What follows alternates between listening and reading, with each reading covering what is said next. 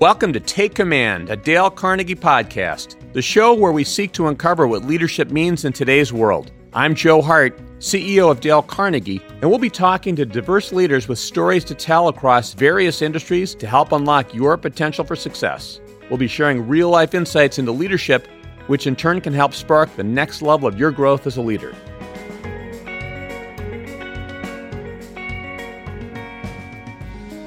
In today's episode, we have a guest who's at the forefront of building sustainable and inclusive businesses, teams, and communities at the Estee Lauder Companies, where she serves as the Senior Vice President of Global Corporate Citizenship and Sustainability.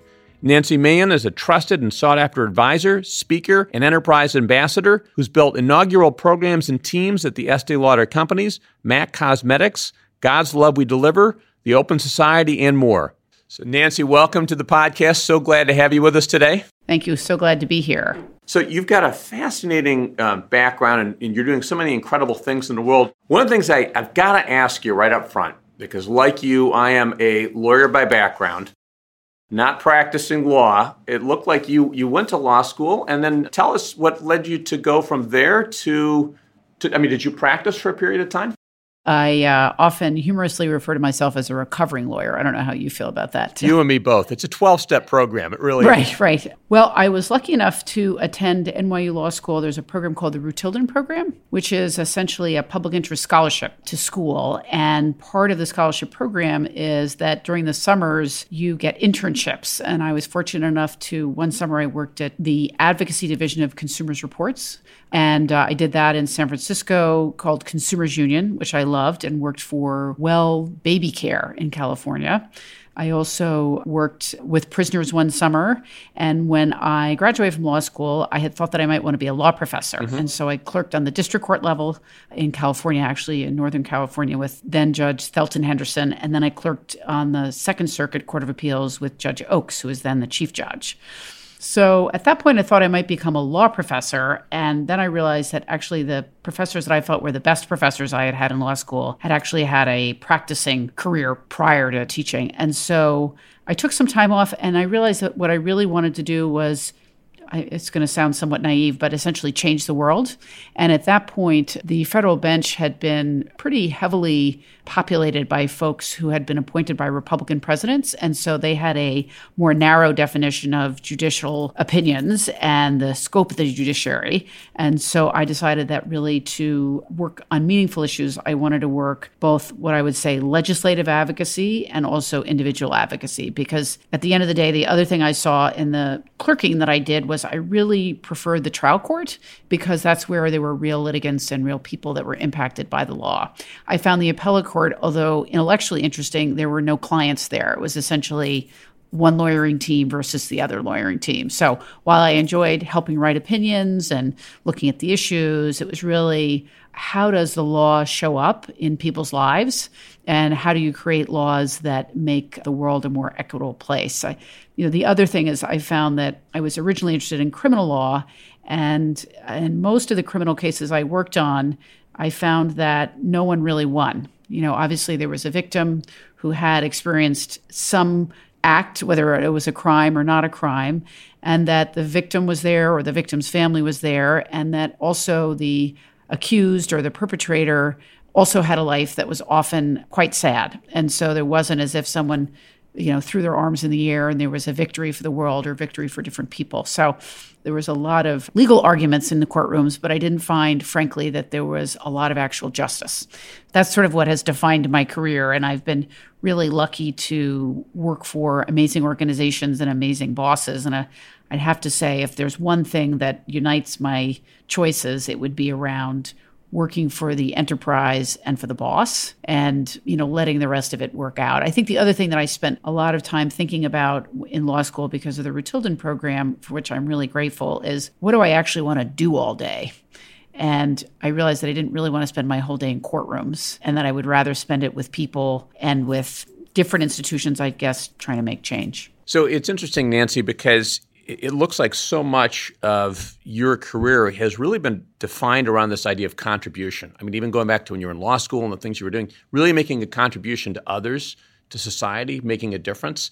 Where where does that come from in yourself? Is that something that's always been a part of who you are, wanting to make a difference? Yeah. So I was the. All of my grandparents are from Ireland, uh, and my parents were, you know, the kids of immigrants. One of my grandfathers became a New York policeman, as a lot of Irish folks did, Irish men did at that time. My other grandfather was a milkman, and both my grandmothers raised their kids. And so I think for my parents, they were kind of part of the American dream, but essentially you know their their American dream was you get married, you move to the suburbs, you buy the colonial house. Actually, literally, they bought a white house with black shutters, and you have a bunch of kids, and you're happy.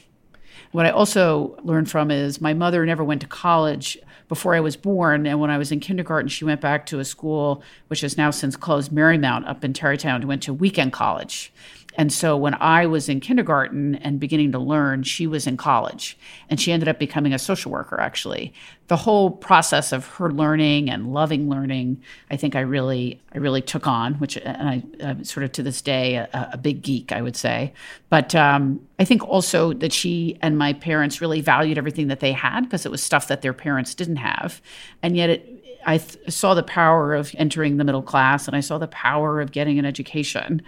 And then I sort of wondered, well, what, what do you do with all that? What, what makes it meaningful? And I think watching my mom go through various social work internships made me really think about, you know, what did I want to be when I grow up? And, and I wanted it to be something meaningful. I think also, I think I'm a person who does best when I'm super engaged and I can otherwise be very distractible. Mm-hmm. and so I found that whatever I did, I needed to be really engaged and passionate about it, or I wasn't really on a daily basis happy. So I think that's also, I was lucky enough undergraduate to go to Yale University at a time when it was very, you know, it wasn't the 60s, but, you know, there was an anti apartheid movement. There was a big dining hall strike when I was there. And there were real live issues that were really impacting the students and the student body.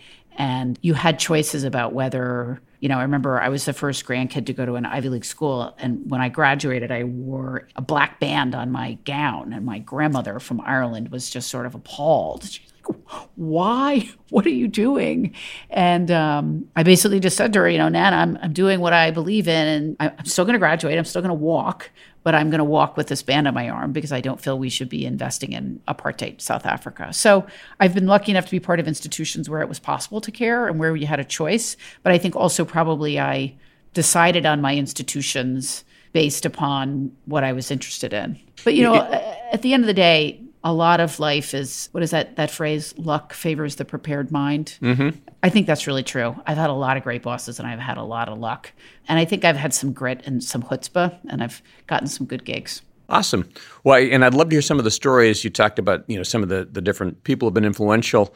You know one of the things that strikes me we talk about leadership and and so much of leadership starts with conviction. It sounds like you've got you've always you've, you've had this growing sense of conviction and, and really being very intentional in the sense that you know this is these are the things I want to do. One of the first significant roles you had, it looks like um, out of law school, was was leading God's Love We Deliver, really a, a very important charity in New York City. You want to talk about your experience there and some of the impact that you had there? Well, I was uh, fortunate enough when I left law school, I clerked and then I worked with prisoners living with HIV for a couple of years and um, totally by chance, uh, someone attended a talk that I gave. I was doing work around HIV prevention in prisons. And um, one of the things that became evident when I was going in the prisons was people were actually using drugs and having sex in prisons, but doing having unsafe sex. So I pitched and I got a research grant from amfAR to do a study of prisoners and former prisoners. And at that point, Catherine Abate was the head of the New York City jails. And she let me into the jails to do this incredible study with current jail inmates. I did that work and then uh, someone who worked with George Soros came to one the, a talk I gave, and they invited me to come talk with the then head of Open Society Institute, a man named Aryeh Neier, and basically he offered me a job there, which was terrific. And I had been at OSI for about five years and was doing work around. You know, now we're having lots of struggles with the coronavirus. I, there was a tuberculosis epidemic and drug-resistant tuberculosis, and so we did a lot of work in prisons there. And through that position, I was asked to join the board of God's Love and they had been doing a search for the new ED uh, with a big headhunting firm. And I guess they weren't super happy with the candidates they had gotten. And so they said, you know, would you like to throw your hat in the ring? And so I thought about it. And at that point, my partner and I wanted to have children. And I was younger. So I thought, well, it would be good not to be traveling to prisons with tuberculosis in Eastern Europe.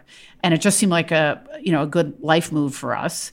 And one of the things about having worked with George Soros and being at the foundation was I think it was really helpful to me that he was a living donor because it was very clear that giving money away was was really, you know, an opportunity, but it wasn't our money. And that we should be very I always felt very sort of fortunate to have the opportunity to try and make these kind of investments. So I think having a living donor, I think, makes you humble mm. and keeps your priorities straight. But the one thing that I realized is that I hadn't ever really run any place really big. And so I was making all these big funding decisions, like millions and millions of dollars investing in all these groups. And I hadn't actually tried to build one.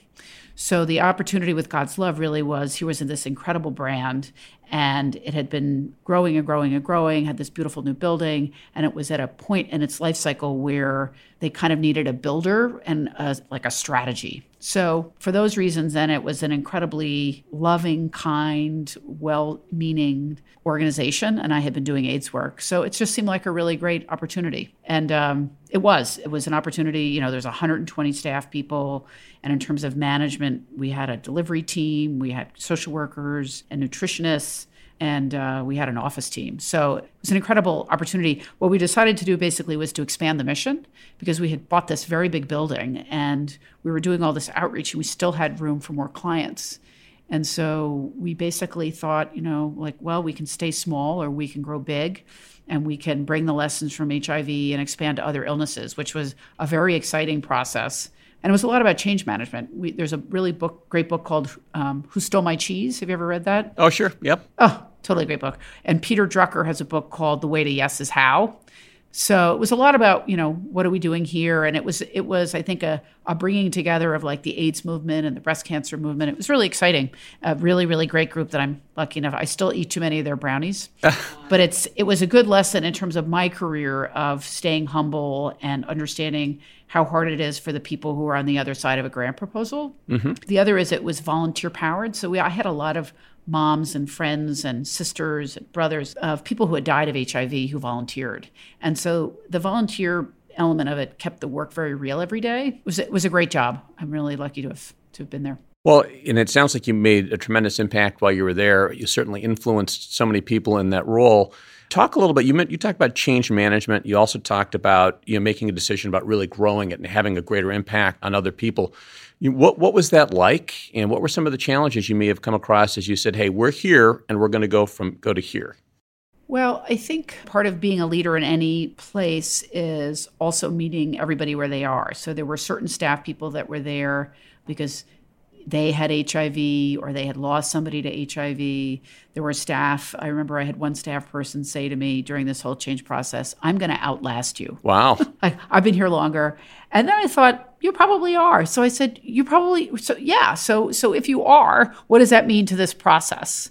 And I think a lot of it, uh, particularly in nonprofits, is is really being willing to listen and to you know people people work in nonprofits for a reason and they often give up bigger pay salaries and bigger maybe career paths and they have a certain level of moral commitment that is really differentiates the nonprofit space. So i think as a, a leader it was me tapping into that not being threatened by it but sort of tapping into it and honoring it you know not to sound too uh, oovy groovy here, but really understanding that being morally committed to the work or being personally committed to the work is actually one of the reasons people work in nonprofits and one of the reasons that it makes them special. At the same time, we have a job to do. We have government contracts, we have donors. So I think for, for nonprofits is walking that line between the deep, passionate personal commitments we all have to the issues we're serving, but also at the end of the day, understanding we're running a business. So I think striking that balance was really helpful. Also, it was very helpful to me to better understand how to really leverage good managers. I had never been in charge of that big a shop, although somebody has to make a decision at the end of the day and it's not a democracy. Really leveraging, I had really outstanding function leads there to say, you know, look, we have to cut the budget 10%. I could just cut 10% from everybody's budget, or you guys could come to me with recommendations. And more often than not, some people would cut 15, some people would say I can only cut five. And then the year, the next year it would be different. So it was, as I would say, a lot about listening. Uh, the other thing about nonprofits is we tend to run groups. Like I had drivers and a kitchen, and I had 120 very different people in very different businesses, essentially. So that made for, I think, a more varied and difficult at times or rich at times manager discussions because they're all very different leaders. Whereas the business I'm in now, we sell cosmetics. Everybody is steeped in cosmetics, steeped in skincare, steeped in fragrance. And so there's a common vernacular, even though you might be in finance or in product development, that often in nonprofits doesn't exist. The vernacular is your commitment to the issue. Yeah, it's interesting you say that because it would seem to me that it, it, would, it can be very challenging in a nonprofit, particularly when people are so connected to that mission, they're passionate about it. You want to do something, they may not agree with it.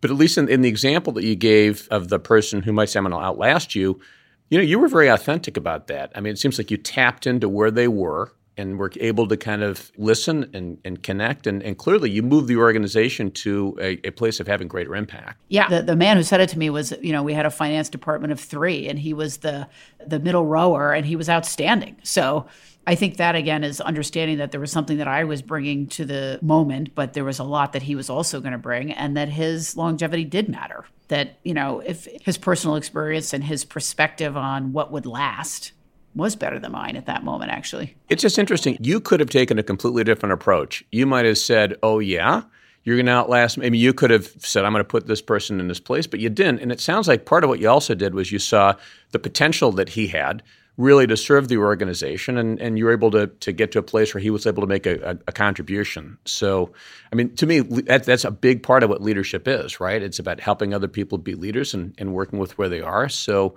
that's a great story. Thank you for sharing that. Let me ask now, you, you went from there to MAC Cosmetics. I mean, you know, two completely different things. Talk a little bit about what led to the switch for you and, and talk about that jump. Well, I was lucky enough when I was at God's Love We Deliver, MAC and the MAC AIDS Fund was our largest funder. So I got to know John Dempsey, who was the at that point the president of MAC and is now uh, one of the group presidents here at Estee Lauder. And he basically, well, we had a big road race. And you know the road race you have in Central Park. It was about seven o'clock in the morning. You know, it was one of these deals where you get up and you put the hat over your, take a shower, you show up. And he walked over and he said, "How'd you like to come work for us?" This is completely out of the blue. Yeah, and so I walked over to my sister. I said, "I think, he, I think, I just, I think he just offered me a job." Wow! and my uh, my sister said, "Oh, oh cool, free cosmetics." so, and I think you know, at, at, that point, we were a single family income, and you know, I felt like I had been at God's Love for five years. We had expanded the mission. We had done a big rebranding campaign with Ad Council, with voiceovers from then Mayor Giuliani. It was a very cool place at that point, but I think one of the things I, have kind of learned about myself is I'm kind of more of a builder than a maintainer. Mm-hmm. And I think I was kind of ready for my next challenge. The organization was in great shape, it had a great board of directors. And when I did decide to go to Mac, I actually gave them like three months' notice because I wanted to make sure that the organization was in a good place. But actually, it was in such good shape. Honestly, they probably only needed two weeks' notice. But so then I started working at the Mac AIDS Fund. At that point, Viva Glam campaign had really taken off. The brand had taken off. It had this incredible fundraising model of 100% of the proceeds of one product raise the money for the fund. And what was brilliant about it really was that the fundraising was joyous and sexy and playful. It wasn't sort of downbeat, and it was it was sexy basically. And it gave people an opportunity to participate. And because it was a 100% giving model, as the brand grew and grew, the fund grew and grew. I'm sorry, a 100% giving model, you said? What, what exactly is that? So basically, when a customer goes into a store and buys a Viva Glam lipstick for 1850 all 1850 goes to the Mac Viva Glam Fund. And that 100% is then given out. So as a practitioner, what was cool about it was I was moving from having worked at a foundation to a big nonprofit that was funded by Mac to a brand where I was a member of the senior leadership team. So I sat in meetings talking about lipstick displayers and you know new markets that were opening and then we talked about the viva glam campaign and it was helpful in terms of basically better understanding the role that this played in the larger business and having empathy for the people who are working every day to sell the other things. Because the bottom line is, if there was no other sales, the fund wouldn't exist. So it was an opportunity, I think. And, you know, again, it was a great brand and I love John and it was a great opportunity. But it was, it was at the time, frankly, it was also kind of a scary leap because I thought, what am I doing? I'm like a total like social justice nerd and I'm jumping into this very sexy downtown cool brand. But the brand itself was very cool and just saying we love you whoever you are. And it was it was a it was a good place to be yourself, frankly. So, so Nancy, what was your role there? What would you say the objective was when you got there, and, and, and how did that change over the period of time that you were there? Well, from a sort of social justice perspective, it was about building a portfolio of grants that were impactful in the HIV/AIDS movement and funding groups like God's Love We Deliver, but also we looked at bigger partnerships. We did a cities partnership with the UN. We did a lot of private public partnerships. We work with the State Department. We work with the South African Justice Ministry. So, what we tried to basically do was both do the most impactful corporate giving we could do, but also kind of use our brand microphone for good. And I think it was actually a harbinger of some of the great stuff that's going on now, which is that people really expect businesses to not only sell stuff, but they want you to do your business in a responsible way and that consumers have a choice. They can buy your lipstick or they can buy somebody else's lipstick. But if you really want to appeal to a bigger customer base, you should be thinking about how does purpose show up in your business model? How does it show up in your commercial model? How does it show up in your retail model? And how does it show up in your brand DNA? It's interesting though. You were at the front end of that, right? I mean, today we look at say the business CEO business roundtable and some of the statements that have come out about really what a company's responsibility is, not just to its shareholders but to employees and to communities and so forth. It sounds like you were doing that really as back as 2006 and kind of uh, setting setting a path yeah. for that. I was lucky enough to be part of what Mac was doing. So Mac was very early to this, and really um, Leonard Lauder and William Lauder, when they acquired the Mac brand, were very clear that Mac needed to, to be Mac, and they were very clear that the 100% model stayed in place. So it was both the genius of the founders of the brand and then the genius of the Lauder family when they bought the brand. And, you know, Mac was an outsider brand. It still is an outsider brand. And so I think for a long time, HIV was considered an outside an outside illness and it was it was deeply impacting the makeup artists we worked with our friends our families and so it was something that you know as, as one makeup artist said to me you know it's one thing to sell lipstick it's another thing to sell lipstick and save lives and it was pre-read it was pre a lot of the it was basically before cause marketing certainly cause marketing has changed the game i think the challenge in front of us now is how do you actually quantify the role of purpose in the business you know, I think it is the golden age of purpose. But if we want to do more than message, we have to really think through, from a business perspective, how does purpose show up in a brand? How does purpose show up in work? And we see more and more, which is great, a lot more money in the field of every issue.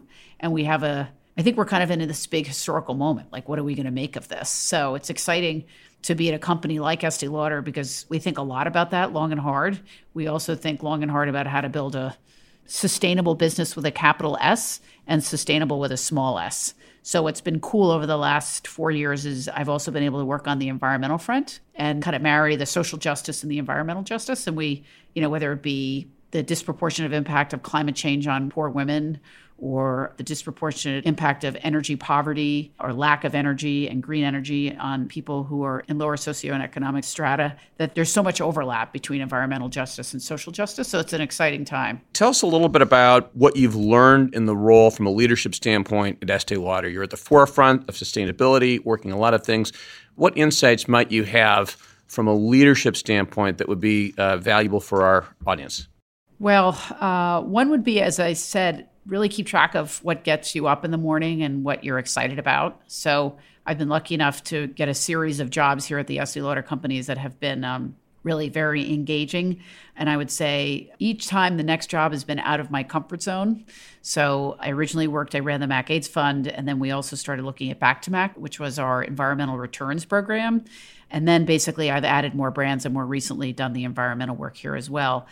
I would say stay humble, stay challenged, be very aware of what you know and what you don't know. And I would say prepare and over prepare. The, the one one of the many aspects of being a lawyer that's helped me is that we are pretty fastidious in our research and our preparation. And I have found that if I prepare well, I perform better. Even if I'm actually asked a question I don't know the answer to, at least I feel like if I could have known the answer, I have the answer. And if I don't, then I have a hunch. So, uh, you know, I, I, feel very fortunate for the positions I've been able to have. I also feel very fortunate that I've had bosses that I really respect and have given me a lot of opportunity.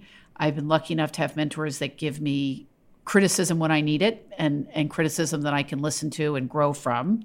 I do think that this is an exciting time in the world, but it's a juncture in time. And so that the question I always have is what are we going to make of this moment? If this is the golden age of purpose, how do we ensure that it doesn't fizzle out in two years? How do we make sure that if we're building sustainable companies, we're building a sustainable world? And to me, that is the creative, interesting part of the work that we're doing now, which is how do we make packaging that has the least impact on the world, but is also perceived as luxury? How do we use the voice of the luxury beauty, global house of prestige beauty that we are to be a leader in our sector and in other sectors? It's also a time, I think, when sectors have to get out of their lanes. So it's not just nonprofits and governments and for profits. I think it really is how do we get out of our sector, get out of our lane, I'd say creative partnerships and I would say more democratic partnerships. I think if the lesson of Greta is that a teenager who's autistic can change the world. And I think that it's also, you know, whether it be Lady Gaga or Greta Thunberg, I've worked with all of these people who are different. And that just because somebody has a fancy title or a bigger salary than you doesn't mean that you don't have a good idea. I think we're in a moment where the world is is thirsty for and open to good, passionate, game-changing ideas. And you know that's expressed often in venture capitalism but i think it's often more now expressed in the social and environmental justice space. So i think it's an exciting time. I feel really lucky to be in the sustainability field because it's it's just wildly growing whether it be the investor work that i get to do or with employees or with sustainable packaging coalitions. So there's a lot of great work to do. I would really encourage people to jump in. Uh, we need people not only with really good training and great degrees, we need people with implementation experience, particularly in consumer goods companies. So uh, I've been fortunate enough to assemble a, a, good core team here at Estee Lauder Companies, and we've had some great strides over the last year. The bottom line is the whole company is not moving unless the whole company moves. And we have a lot of people here who are very, very passionate, who are making a big difference. So it's an exciting time. It's also it's a humbling time to make sure I've done my homework and also frankly spend time with my family. but I would just say that the, the world awaits for and there's a lot of great jobs and a lot of great roles that people can play. So I guess if people are inspired by the work that that I've done, you know, thank you. I would say take a look around and use the inspiration to get some good work done in your current job, in your next job, in your family, in your community, kind of in an all hands on deck moment. So Awesome. Come on in. The water is great. All right. Well, actually, before you go, you said you're a big fan of Dale Carnegie. Would love just to hear very quickly about that.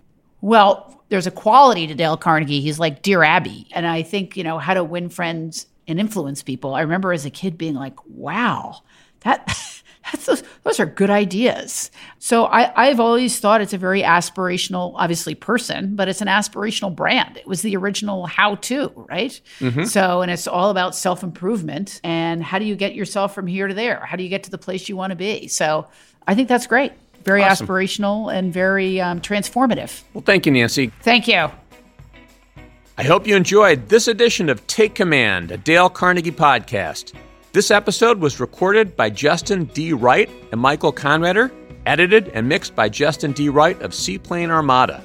Please consider rating this episode and subscribing to us on iTunes, Spotify, Stitcher, or wherever you get your podcasts.